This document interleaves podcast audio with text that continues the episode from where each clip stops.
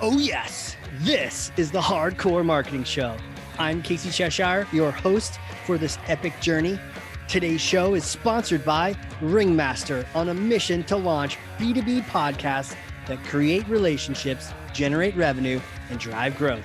Ringmasterlive.com. Bam.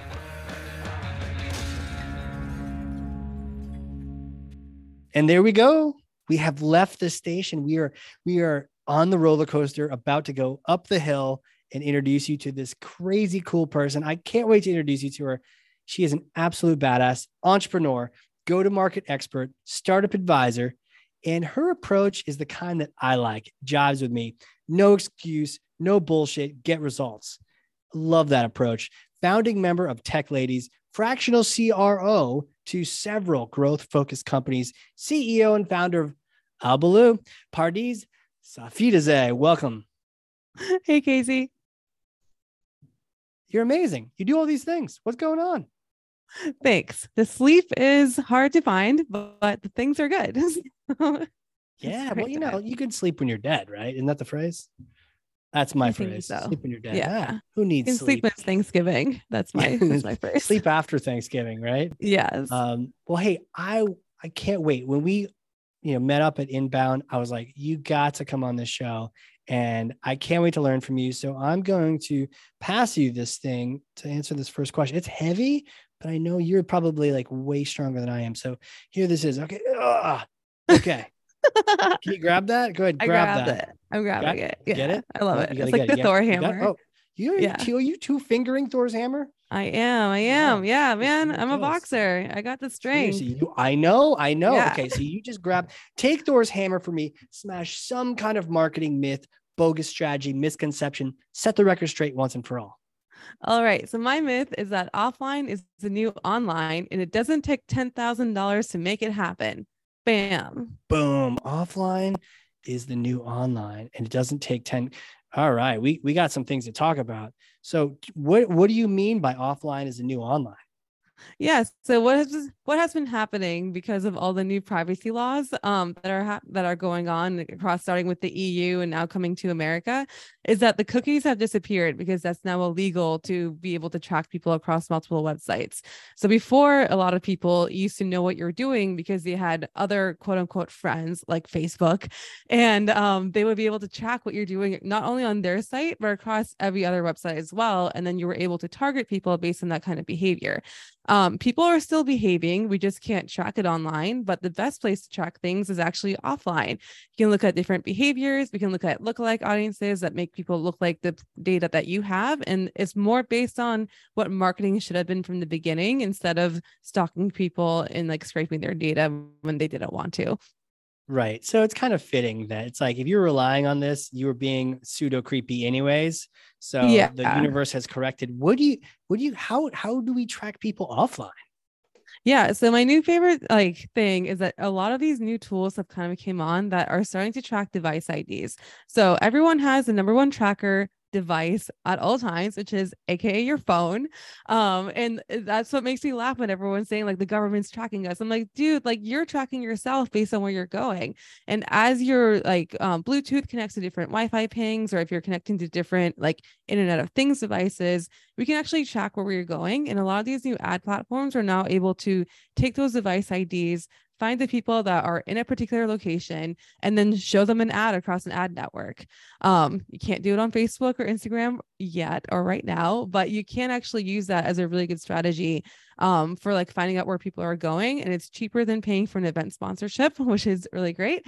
And it's like super useful. And it's a really great way of looking at signals. Um, do you want me to dive into other signals we can look at too? Well, let me just ask you about this. So we got rid of the cookie, but we still have Yeah. device IDs. So did anything really change? Um, it did change for creepy people who used to use it online. So it used to just be like a lot easier and like it's it's not was it's not different, you know, it's like different but the same at the same time. It's like a different mechanism that's like more allowed because if you don't want to take your phone and be tracked, and like by all means don't do it. Um, whereas before there was like no consent um to you actually being tracked. So no matter what you did, unless you had like an ad blocker that some people would figure out how to get around anyway, um, you didn't have any like say or not if you're actually going to be tracked somewhere. How do I It, but do I give permission for device ID to track me? Um, you don't, but it's kind of like implicit, I would say. So I think like it's gonna get better as things go on. Like as you join like free Wi-Fi at like at a conference, for example, like you're putting your email address in, you're usually checking a checkbox that says like you have my right to like use my information. Um, and that's how that's kind of working. So mm. like today, like at certain places, you are given that consent. I'm thinking in the future that's going to become more of a standard thing no matter where you're at.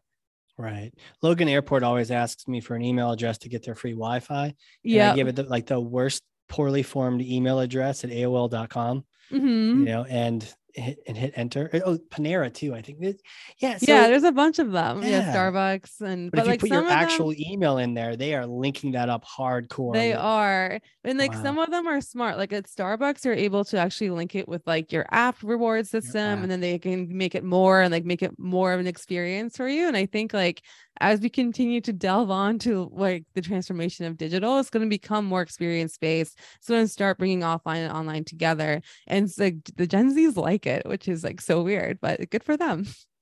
Right. Yeah. Um, how do we take advantage of this as marketers? Yeah, so we can just start thinking about like the behaviors that are like personas or customers are doing um offline as well to try, kind of bring that into our online strategy. So a few things that could um basically like like look for is like places that people are visiting, Mhm. events that they're attending, um even like weather in certain geographies could actually um implicit or elicit a thought to buy something. Like if it's raining somewhere, people usually buy like coats and jackets. You're more likely to buy umbrellas. Um, when it gets colder, we may want to carve up for the winter. You know, there's like so many things to kind of look at. You can look at like stores they've bought before, um, or different places that they're like a part of, like if they're part of a particular community. Um, you can Mhm. also look at other services and products that are tangential to yours that they've probably used before in some shape or form. So you just have to like start thinking like a little bit outside the box and like across the scope of the person. Like we always talk about like technographics, firmographics, demographics. And now I was trying to think of like behavior graphics, I guess is like the new way. And just like going to coin that right now and say behavior graphics are the new thing. I think that is the name of the episode right there. there we go. now, would you call it behavioral graphics or just behavior graphics? You think? Behavior graphics is like demographic behavior graphic. I like it. All right, just put a quick TM after that. and Yeah, I'm gonna that. TM that. There it Absolutely. Done. Done. We're just inventing. Market it. Yeah, market it. It's done. now it's officially there. on a media outlet tied to your name. So congratulations. Go get the dot com. Thanks, Cheers. Casey. Uh, I'll give you some royalty rights too. oh, I'm getting some. Oh, cool. How much? Oh, I yeah. How much do I get? we can talk about that later. we'll negotiate a contract offline, people. I know exactly. yeah. No one so has it- to see us go head to head in contract Right. negotiation. Well, I'm just gonna lose that one hardcore. That's for sure. Um, tell me about this 10k. It's not necessary. We don't need to be Yeah. spending the money as much anymore. Yeah, so these like new age of ad platforms are al- allow you to get started with like ten dollars a campaign now, um, which is awesome. So you no longer have to think about like, oh, like does my ad spend have to be like ten thousand dollars, fifteen thousand dollars? Back in the day, and I've only been marketing for like fifteen years. I'm sure it was more crazy before that. Is like you used to have to put together like a thirty thousand dollar ad buy when you're trying to do something at scale like this. Um, when I first started digital marketing, I always wanted to do a lot of these like cool campaigns, and it's like, oh, we start at twenty five thousand, and I work for a lot of startups and small businesses, and like we just could not spend that much on like one campaign. It's just crazy. But now you can get started like three hundred dollars. You can test it out, you can optimize it, and then as it starts working, you can start ramping up the spend, um, which is great in today's economy. Where are you spending the ten dollars? Where are you spending the two hundred dollars? Is there a right platform to start that mini Um, campaign? so my new favorite one is Growth Channel. Um, it's started by a woman who's in Austin, Texas. Her name is Marna. Um, and she basically used to own an agency for 20 years and she created this whole way of doing ads through like the device ID. She was like the first one I saw doing it. Um, you have to have an agency to work with them. So if you want to work with them, feel free to hit me up or another agency for you. no Um, sneaking over to Marna out. just straight away. You gotta you gotta go Like- through the gatekeeper.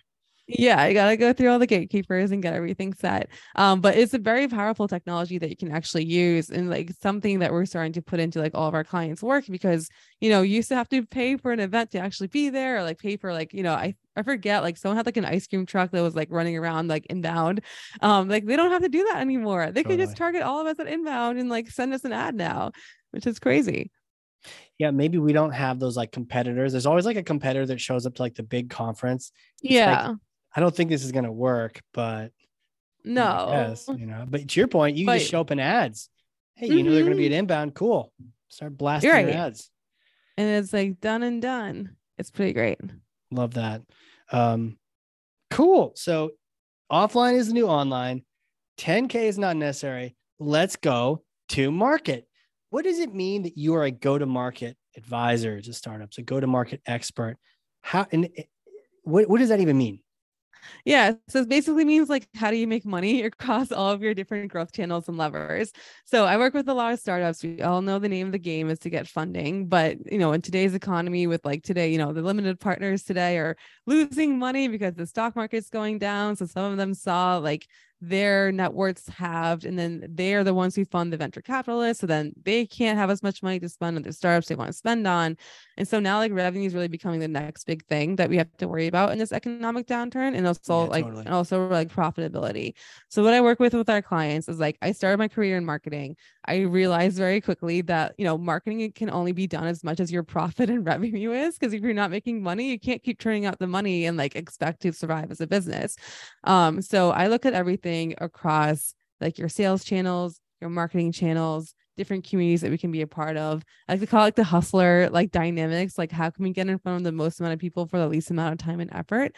And then we also look at the business structure. You know, like are we actually spending money in the right way? Do we have the right team? Do we, you know, do we invest in the right things at the right time to actually help us like propel that forward? And then how much do we actually want to spend on marketing? And how do we grow this at a sustainable profitable rate? So you're always making something based on what you're actually doing out there. Yeah. I love that. Love that. So really everyone should be th- go to market should be the top of everyone's mind yeah go to market is the new like it's marketing sales like the whole product together really. It's like honestly it's like your business and i it's sad we had to like coin another term to actually like think about that but um you know gone are the days when people will just buy like five different tools that all do the same thing. Like now they just want one and then now you have to like really focus on figuring out like who's that niche who are those people and then how can we survive as a business in this time? Uh is this should this be in the realm of the CEO? Because you mentioned it's marketing, it's sales, it's product. Yeah. So a lot of people think the CEO owns go to market, which like technically they do because they own the company, but they actually have to like put together a team across different um like disciplines in their business to actually make it possible. Like how are you going to know how your customers are churning if you're not talking to customer success? How do you right. know like which product features are being used the most and what you should focus on if you're not talking to the product team? Like how do you know what sales channels are working the best or what marketing channels are working the best if you're not talking to your marketing and sales leaders. So it is like owned by the CEO, but like they really require the use of the growth of everyone.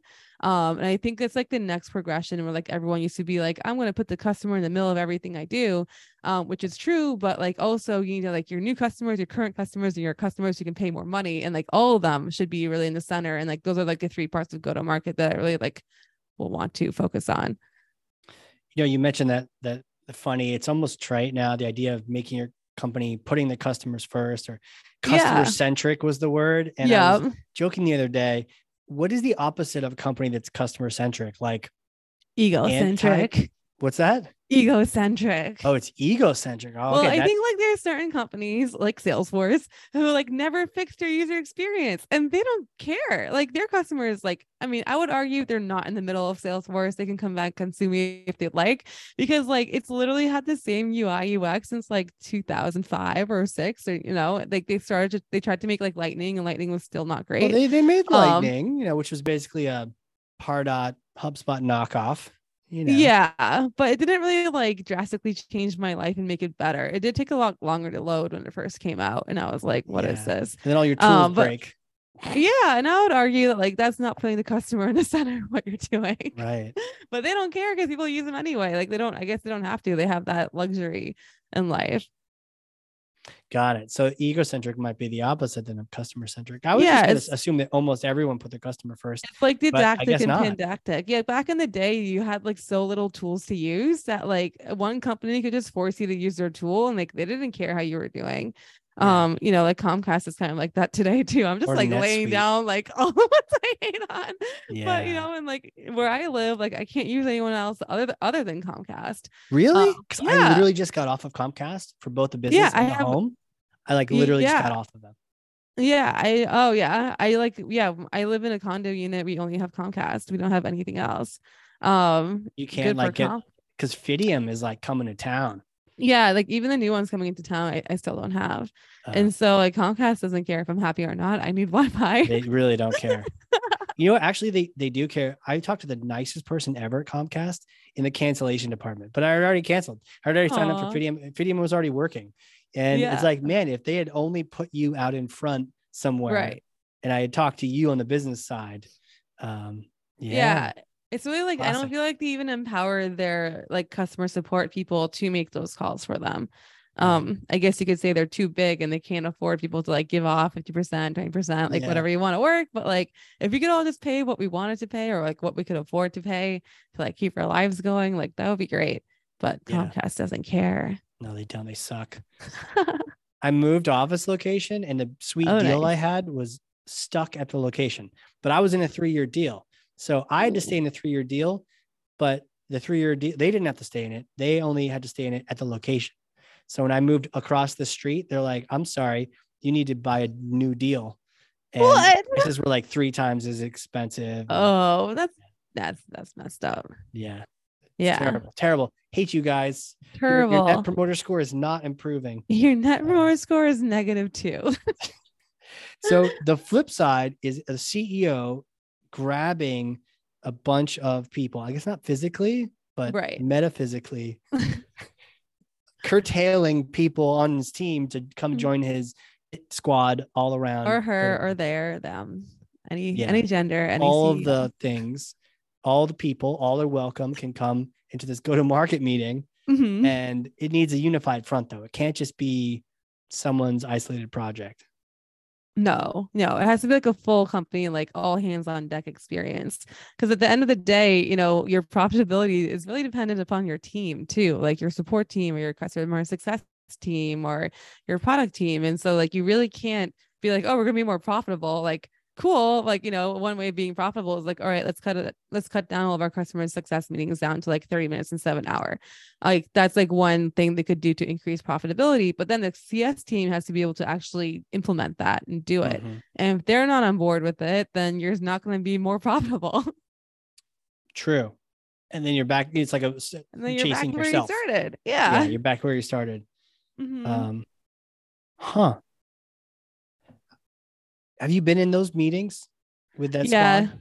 I've been I've been as I've been like an advisor to the squads before when I was working at the corporate startup roles. Um I like started at one company. I was like their first digital marketing person that like knew digital. And so because like that was my realm and no one else understood it, then I was put in those meetings with the CEO, the COO, the CTO. And like we would be talking about that and trying to figure out like what's the best tools to use, like how's our sales team actually functioning? Um how is our customer success team functioning like what tools do they, do they need and because i was the only one who like understood digital tools so i'm a digital marketing person i was in charge of doing all that vendor management work with all of them and implementing all of them yeah it was really fun for me i liked it Well, you, Um, it's a priceless role, right? To be in yeah. that room. How did you wrangle the cats? How did you wrangle all these different leaders with their own responsibilities and? I had like I had two programs. I had a cookie program and a growler program. And I would have like a weekly winner from every team who like really helped me drive it forward. And they would get either a growler of their choice from um, one of our favorite breweries that was down the street, or they would get cookies from our favorite bakery down the street. And they could choose which one and whether or not they shared with people. And then I would announce it on Slack. like that'd be like, here are the winners of today. And then I would present them. I made like a huge like thing when I would like present them the growler or the cookies and then everyone would like clap, and then they would all come and see if they would share, and you know, it was like it was a fun time. Um, That's so I just like made it more fun. I made it, you know, you have to because like no one wants, you know, no one wants to work with me and like think about a new tool, but we need to to like increase again like our efficiency, our profitability, like how the company works together, and like how can we track everything um, for all of our metrics to make sure we're actually hitting our KPIs. Yeah. That's a tough call though. I don't know if I would choose beer or cookies. Are they any kind of cookie? Are they like a certain kind? So I would I would get their favorite flavor. So like we had, we had this bakery in Boston. It's called Flour Bakery. It now has like six or seven locations. Back then there was only one location, which was also near our office space. And they made these like most amazing like chocolate chip. Like they had oatmeal raisin. They had like a lot of fun flavors. And I would just go get like a dozen cookies from them, and each cookie's like super thick and it was like the Oh, price of like yeah. two cookies, and they're like gooey and amazing. Yeah. And then Well, I'm looking at one right now. Holy Yeah. crap. yeah, mhm, it's very good, and it, it wasn't even that expensive for like twelve of them. I think it was like twenty or thirty bucks. Okay. Yeah. Perfect. Yeah, perfect. Jeez. Yeah, I Love love, incentivizing people. I call it healthy manipulation. Healthy great. manipulation. Maybe that's the new title for the, the podcast. Maybe, I'll that'll definitely get out. more more I'm clicks, here right? all hour. yeah. healthy manipulation.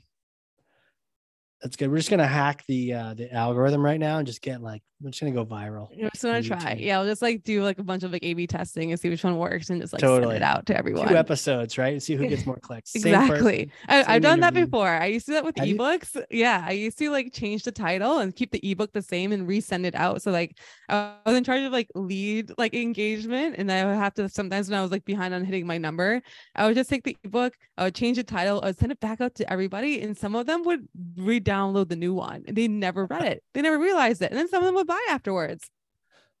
So so I was thinking you were excluding people that had got the first one. No. You're like, screw that. I'm gonna the send it to the first same. time I was like, let me just try it. If someone calls me out, be like, oh my bad, I made a mistake.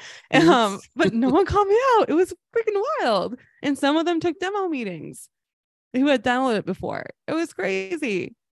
So do you th- do you think it was the new name or is the fact that they had seen it twice or Um, I think it was like the new name with like the right time.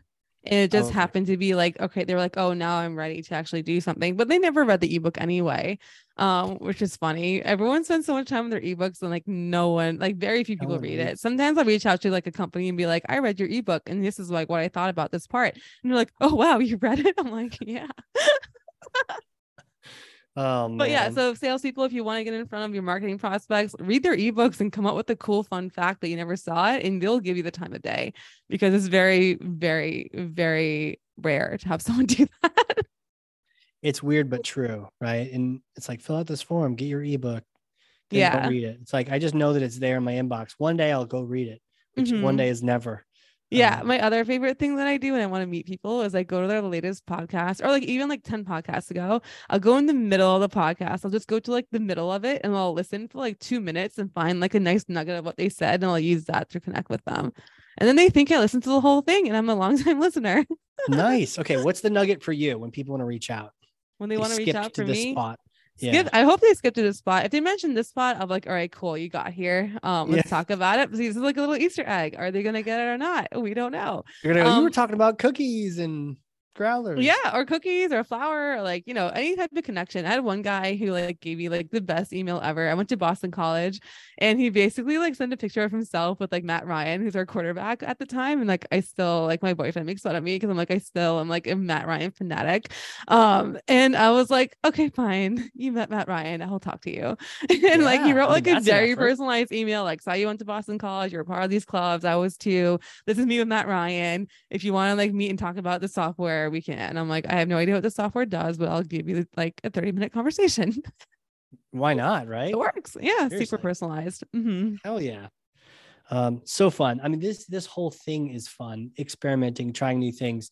So I want to take us back to go to market. hmm You've got an existing company Yeah. listening right now. Maybe Mhm. there's a few of them listening. Hopefully. Maybe there's no one, just my mom and her. Maybe it's just you and me and like our parents. It could just be us and our parents listening, right? and my Um, grandfather who doesn't really understand English all the way, but he'll still love it. And like, well, let's say yeah. someone with a company is listening right now, Yes. and they're thinking, okay, go to market. I've heard this talked about a lot. What is the first place to start? Like, where do I start? Uh, you start where you're more successful. So you have to figure out because like there's some companies that are sales companies and they have that. There's some companies that are marketing companies and they have that. And there are some companies like me who are like really referral. They just have like a good network that like keeps them afloat. So you just have to start like where you're strongest at.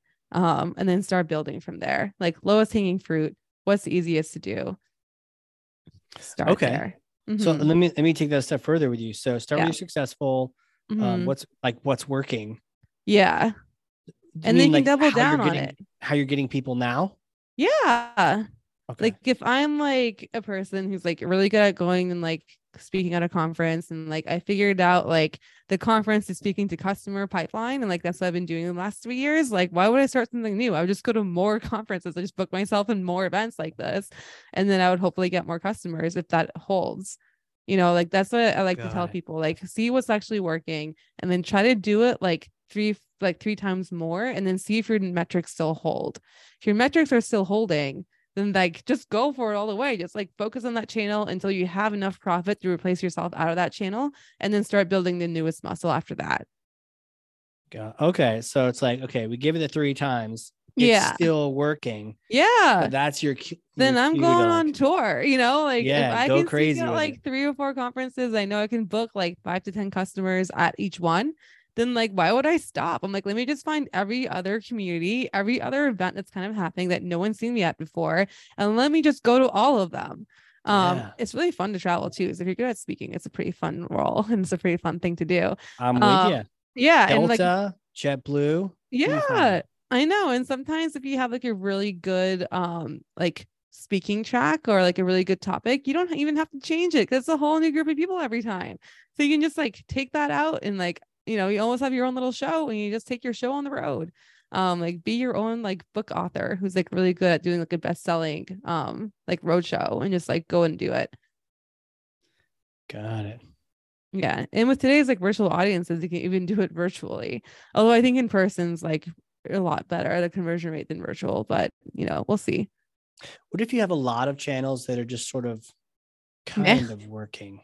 Yeah. So then we have to figure out um like which one would work out the best. So I've worked with a couple companies like that. They're like, my marketing channels aren't profitable, but I have 10 of them. And so like I usually look underneath the hood and you'll find like I call them like glimpses of glory in like each of those channels.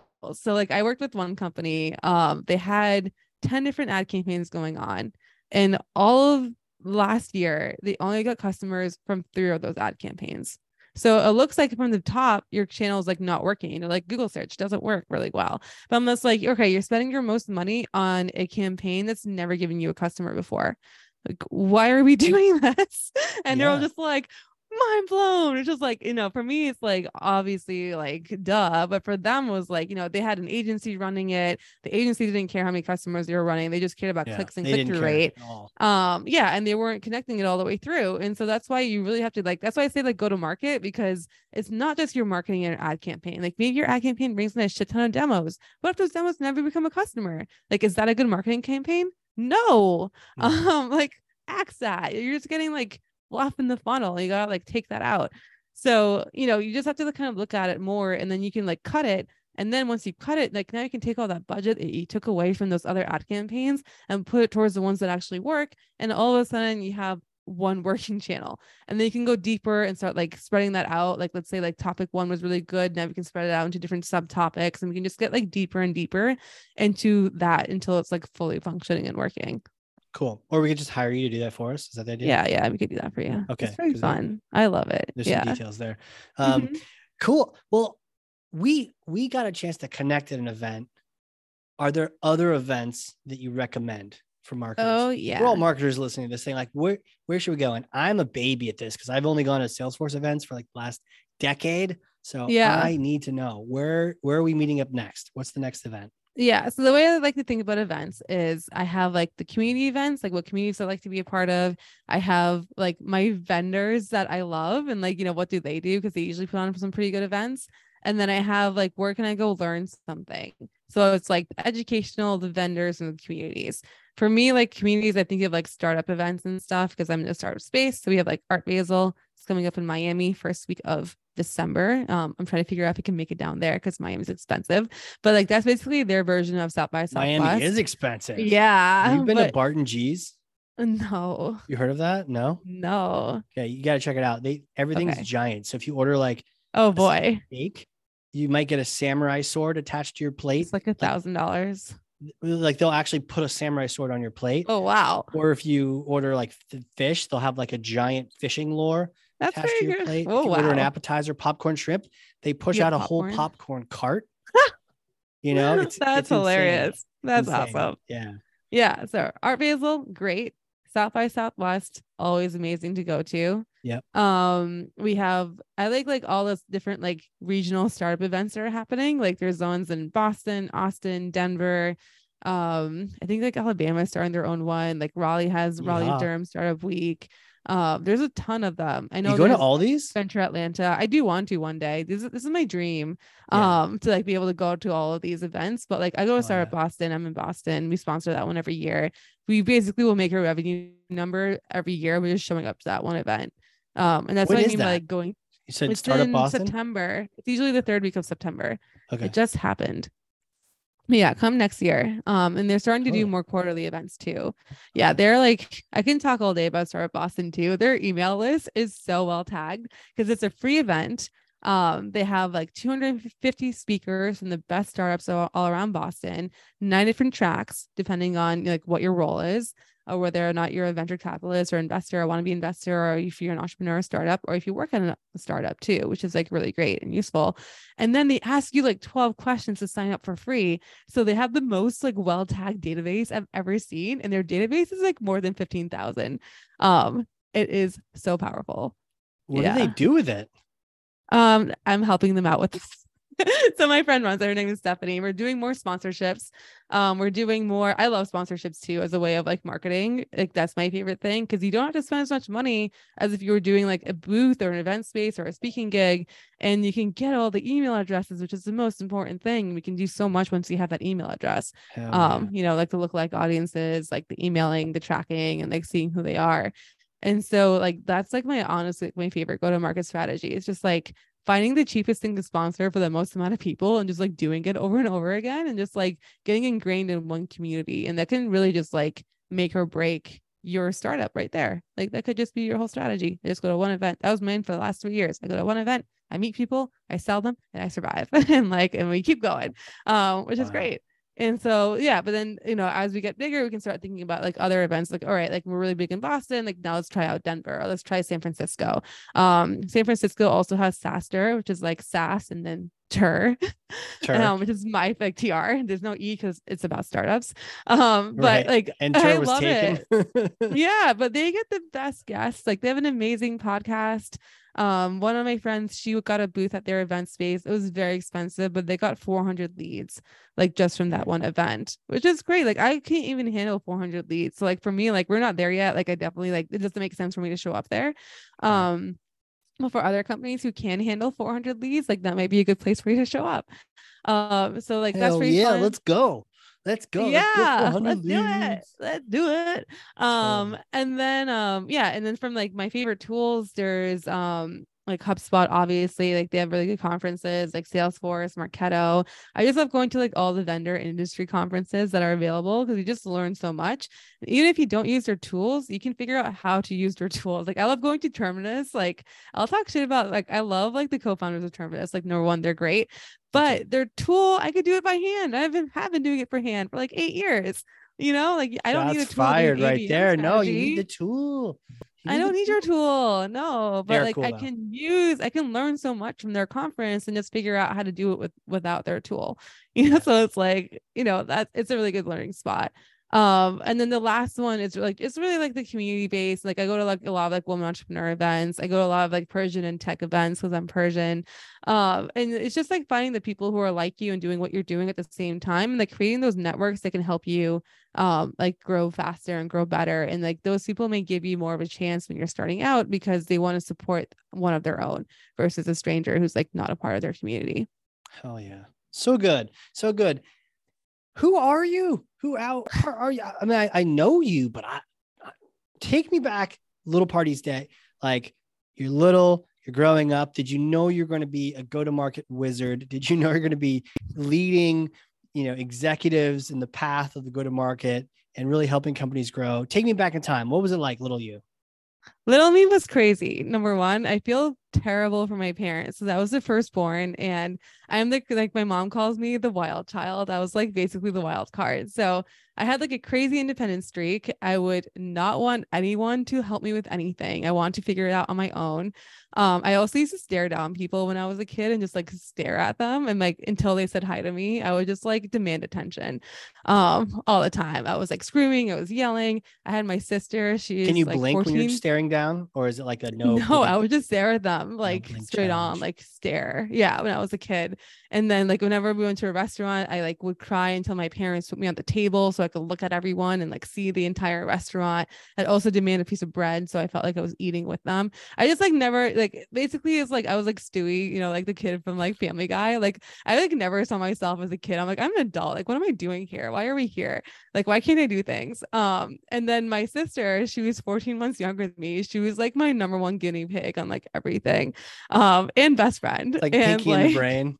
Yeah, pretty much. I mean, she was like, she had her own ideas too, but I was like very demanding. And we have like a lot of stories. And I was just like, no, you're doing this. And she would try to like say no. And I'd be like, I'm not taking no for an answer from you. And so it was just like, she's in therapy right now, recovering. from Yeah. I mean, yeah, I, I didn't mean it. I was like a kid, but basically, like I was, I was always a hustler from the beginning. So my parents are from Iran. We came from, we like my, they came, my mom came to marry my dad in America. That's how she got here. She didn't speak English when we first, when I was first born. We weren't planning on staying here, so we didn't really assimilate until I was five years old. And we're like, oh, like we're still here. Like I have to go to school. Like let's just go. Um, so it was really hard for my parents because number one, they were trying to give me advice as if we were we were in Iran and Iran and American school systems and like values are like very different things. And so like number one thing like I would butt heads with my dad about was like the American consumerism. Like you have to buy the right clothes, you have to look good in school. Like I used to get made fun of because like my clothes weren't like the right clothes, or like my hair was like really crazy and long and big because I'm Persian um and like that's just like our culture but like everyone else is irish like nothing wrong with irish people but we had very different ideas of like what to do so my dad wouldn't let us spend money on certain things because you know we're like a one income household we are trying to save money we're like helping our family out, out in iran too and i would be like we have to buy these things to fit in with the neighborhood kids or we have to buy these things to fit in with everyone and my dad would say no I'm like, all right, well then I need to figure out how we can do that. So like my sisters and Right. I like don't have homemade Halloween costumes. Like we can get good cakes. I mean, my poor mom would make like amazing cakes and stuff. We would still get made fun of sometimes in school with our costumes and stuff because they were handmade and people would go to like the Disney store and like buy like the Disney Pocahontas outfit and I would have like the handmade Pocahontas outfit. And they're like, What are you? I'm like, I am Pocahontas. And they're like, doesn't look like it. I'm like, well, sucks. Okay. But I didn't even have the language back then to tell you to like fuck off.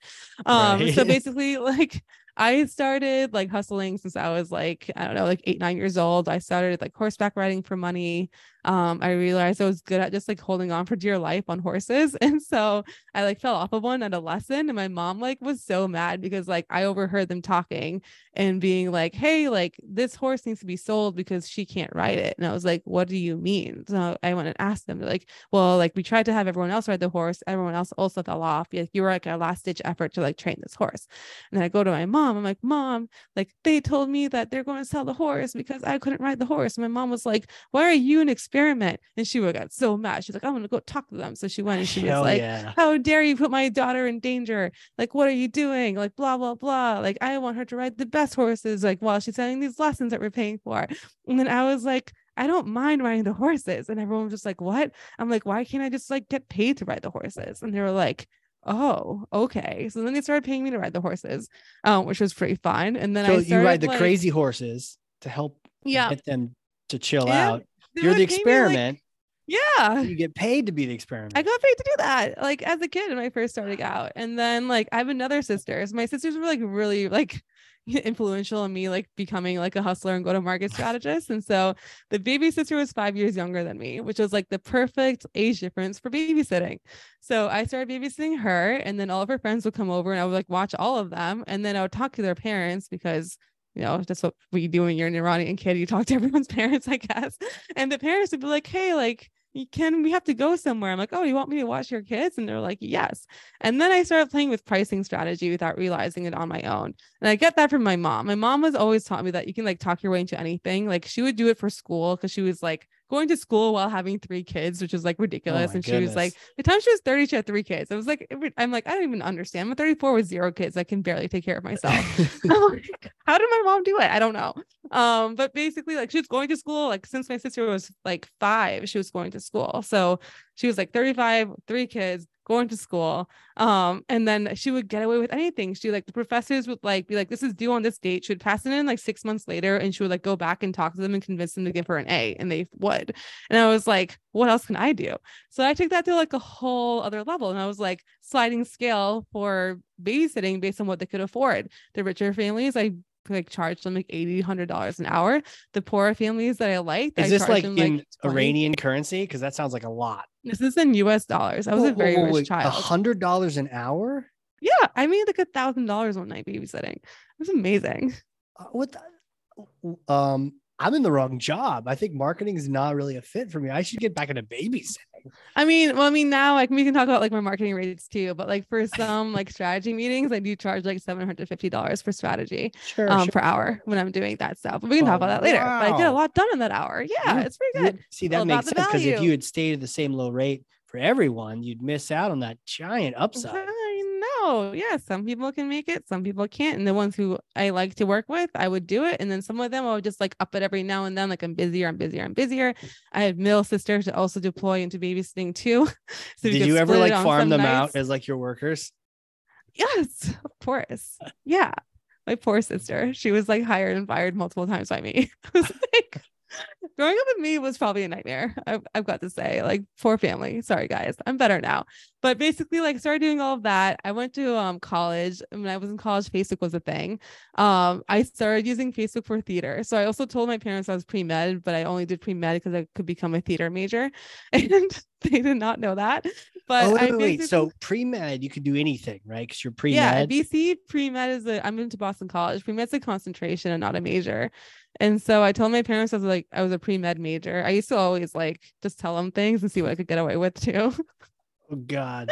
and so like yeah, they you were could like major in theater, arts. but you're on a pre med concentration, and then after that, you Yep. apply to med school. med school. technically. Yeah, but I never wanted to go to med school. And you I would just have like wanted to none of the extra like- classes because you you were in theater classes. No, I would time. still have to take like the basics of like all the biology, all the chemistry. Like I did like two years of it. So I did like I basically got a bio minor because I took so many science classes as part of my pre-med concentration. Was crazy. But I, I I just like wasn't into it. I hated lab. Lab was terrible. Like you don't talk to anyone. Everyone's like working so hard to get it done.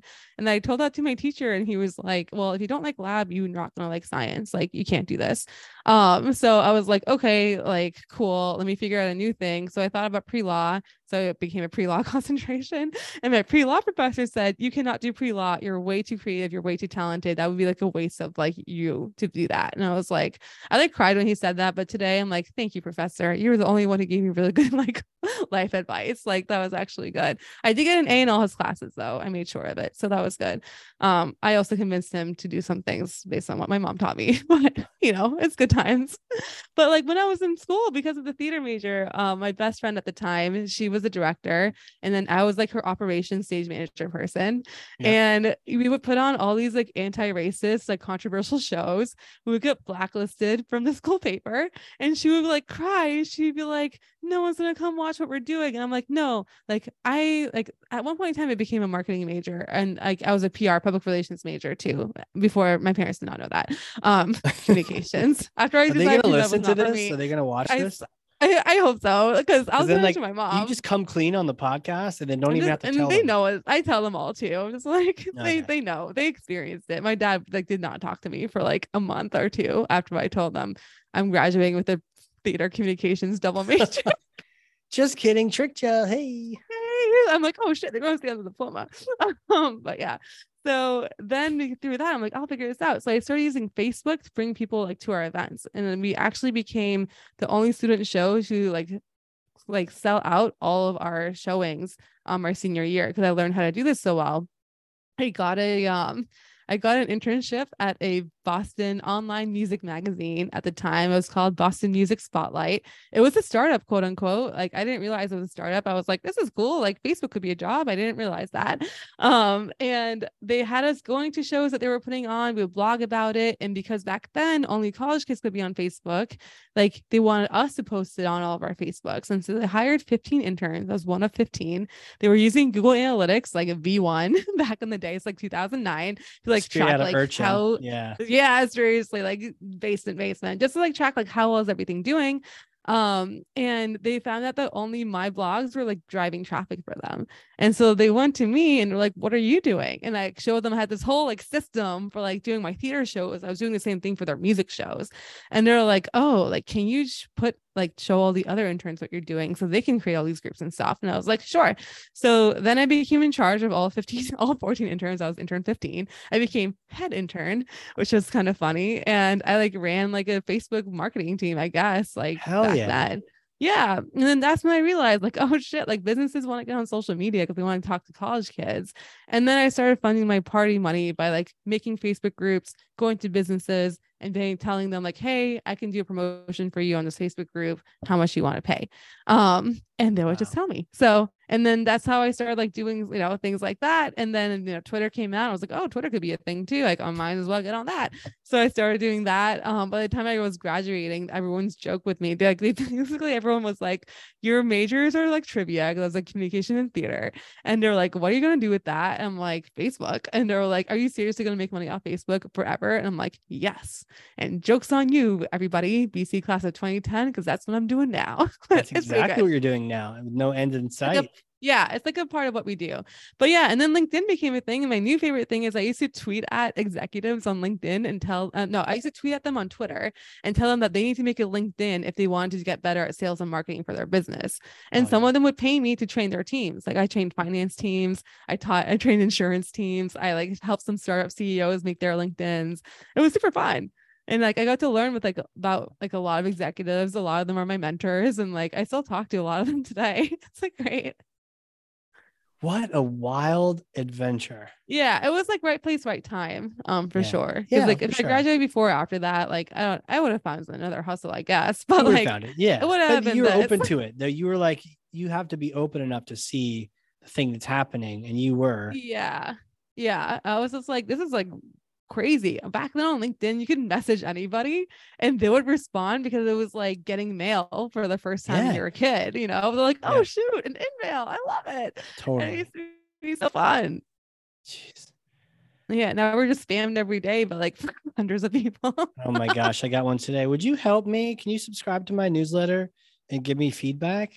I was like, oh dude. gosh, that's like a "Dude, four no." part. He's like, you can say no. And I was like, dude, no. And I Yeah. just ranted for a bit. He didn't deserve my free rant, but it was free consulting. So There you go. figured it was a gift. Yeah, there you go. That's Man, this is got. amazing. I have a hypothetical question for you. Next. Yeah, sure.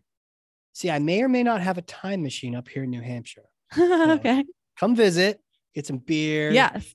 You know, and we get to use Yeah, the time machine. hang out. right? Mhm. Hang out, take a spin on the time machine, and it goes back in Mhm. time. It's a very particular time machine. It goes back in time, and you get to meet yourself a couple days after that theater degree, that theater and communications degree. Aw. You just graduated. You're talking to that version of you just a few years ago. What do you say to her? What kind of advice do you give to that version of you? Um, so like my biggest thing is just like don't let other people change me. Um, and there's like more to the world out there than like the small towns and like the family and the institutions that I've been like currently part of. Um, like back like through my life, like in the very beginning, a lot of people will just say no to me like a lot. And that used to like hurt me. Like it would hurt me so bad. Like I had one CEO at like one company I tried to like work with, and at the end he was like, I think you should get a you should never work at a startup again. And I was just like, what? And like he was basically told me like my whole career like would make zero sense. I'm not good at what I do. I don't have the experience. I literally cried for like a month, like every day for a month. I would cry. I know. Like there's a lot of those people out there. tell me who so, it is? Are they in Boston? um, they are in Boston. you I'm not going to tell reveal on the, that on the show who it was so they can all go follow them on LinkedIn or just no, it was a it was a big offline. accelerator in Boston that is now um that is now international. Jokes on him, huh? I know he's no longer. I mean, he did pretty well. He's no longer um the the CEO. He has his own venture firm now. But like my oh, is that because that uh, he uh, he's now in the Bahamas because FTX closed down? Is that what you're saying? I don't know. I don't know. But like my other favorite thing that he would say, like around me, was always like, I'm the I'm a very smart person. And like I just could never take that seriously. But like, you know, he was like a self-described, like amazing person. He's the CEO of his organization. They're doing all this stuff. And he was like all about startups. And he told me that like you can't do this. Like you, you know, and like that just like it really sucked. And like it happened a lot. I got blacklisted a lot in Boston by a lot of older people who basically told me like I don't have like the strategy, I don't have the experience, like I'm not good enough to be doing what I'm doing. And like that stuff, like it really hurt me. It really like forced me for a little while to like turn into someone that I'm not. And I kept trying to pretend to be like this different type of person. Like I was never like this unfiltered before. Um, except for like the last like four or five years i've been coming like more and more unfiltered as we go. Um and a couple of my my old coworker i got one job at a startup that was a um marketing tech startup. And the nice thing about that is that there were like a lot more women that were in Oh, that cool. team. And like that was the first time like my company before that there were more men named dave than women at that company. And then this next one There were more men named Dave Yeah, than there were women like that were Dave's were 10% of the company and the women were like 3% of the company. And I think like I did like a woman in tech like presentation to my CEO and I like I use that metric. I'm like, we need more women than Dave's. Can we like put that Can we fix that? Yeah. as part of like our metrics to track. Um, but you know, it, this next one, like there were a lot of like it was a lot more women, like they came from many different cultures, and one of them, she was like a riot. She was just crazy off the cuff. She didn't care, and she was like the head of um the the B2C group basically that we had over there. Um, and she was just amazing. I was just like, I could just be like you and still have a career. Like I'm down. And so then that like got me out of my shell a little bit more. Like we were like very similar personality wise. I was just like a little bit more like timid than she was and like professional, quote unquote. But she was just as professional. She was like working hard. She was getting results. She would just like have a fun and have a ball and do whatever she wanted during it, which is crazy. So that kind of like brought me out. Sounds My like a great me. example, right? Just a great. Yeah. Sometimes you just need an example. Look at that. and Go. You know what? Yeah. Yeah. Yeah, she did like she was like the head of marketing at Karmaloop before. Like now she's running like a few different startups um like out in Seattle. Like she's great. She's like the head of customer yeah. success, head of marketing, and like still amazing and like still good. herself. It's great. good. like unapologetically. So like yeah, that's my that's What's my her name? Thing. Um Megan Nisley. I just Shout her the other day. I know. Shout out. badass. I'm gonna should get her tag on her. here. Be like, you're you still my hero. Yeah, yeah. You should definitely talk to her. It'll be like a whole different experience. Uh, but like you said, you timid compared to her. So like, I sounds like I'm in for like an adventure because I Yeah, don't think you're timid it's at a all. wild, wild ride Jeez. for sure. Well, that that's cool. So it sounds like you would you would definitely encourage that younger you, knowing that you're going to have some some naysayers, the people saying no. And like I was always told like I'm not professional enough. Like, you know, my hair is usually purple. It's just like I'm in between hair dyes right now. I, I noticed and, I, no like- purple today. no purple today. I got is like I've had been doing like through a crazy hair care like journey at the moment. but we can talk more about that later. But Well, I we could repurpose this whole show for like hair care for marketers. You know, Exactly. Hair care for stress marketers. Here's what you do who want to work out a lot. don't over dye. yeah. Don't use the wrong dye. Don't.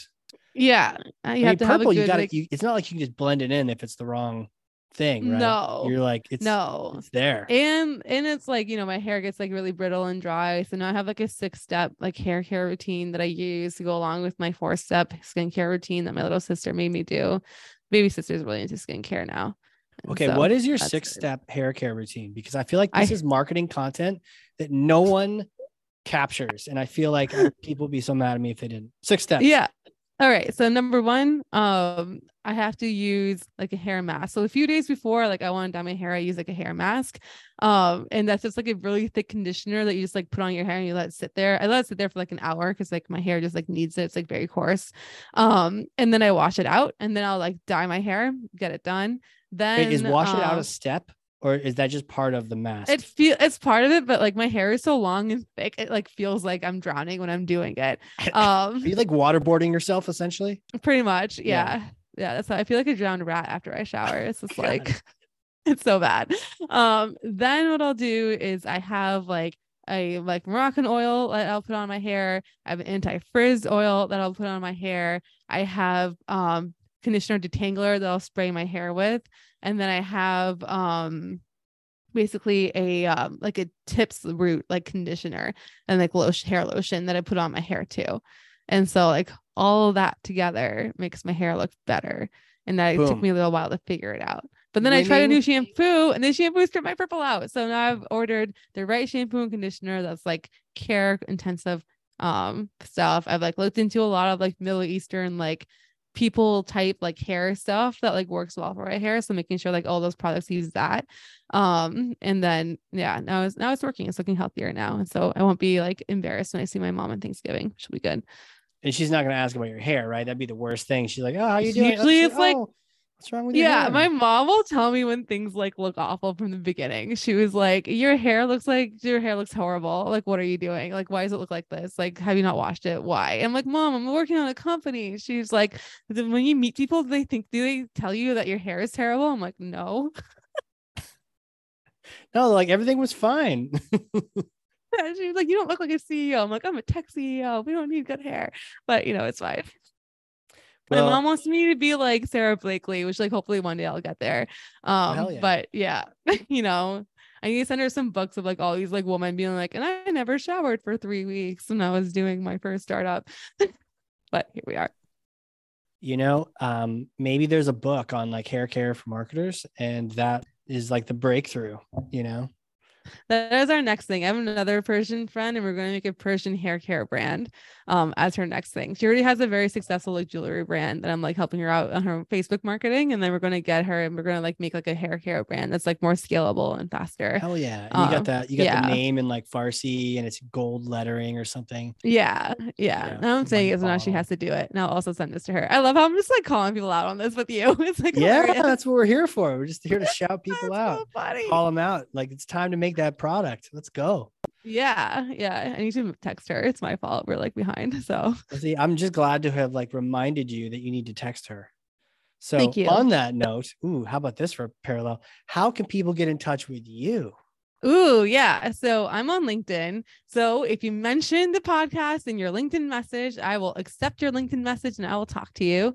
Um, you know, like that's like my best place that you can also tweet at me. I get the tweets. I'm not always on Twitter, but I'm there. And then I'm on my Instagram too. If you just Google my name, just Paradise without the it, like all of my social profiles will just pop up because I've SEO'd it and I've been there forever. Yeah, so you're on the Twitters, huh? That's cool. Yeah, I'm on the Twitters. Like I had a lot of people in the startup scene tell me I have to get back on Twitter. So now I'm back on Twitter. Uh, which one? Which Pardees are you? Are you just the I- first I'm just name? at Pardees. Oh Yep, my that's me. gosh, you got the first name thing. That's so I know. badass. But I was like, I used to be like the Twitter startup girl at like one point in time, and like someone was like, "So what does Pardees mean?" And I was like, "Paradise." And they're like, "But does it stand for anything else?" I'm like, "No, it's literally my name." like the guy thought I was like some like code word. I'm like, he's like, "What is it?" I'm like, "It's me. Here I am." Hello, nice to meet you. Hello.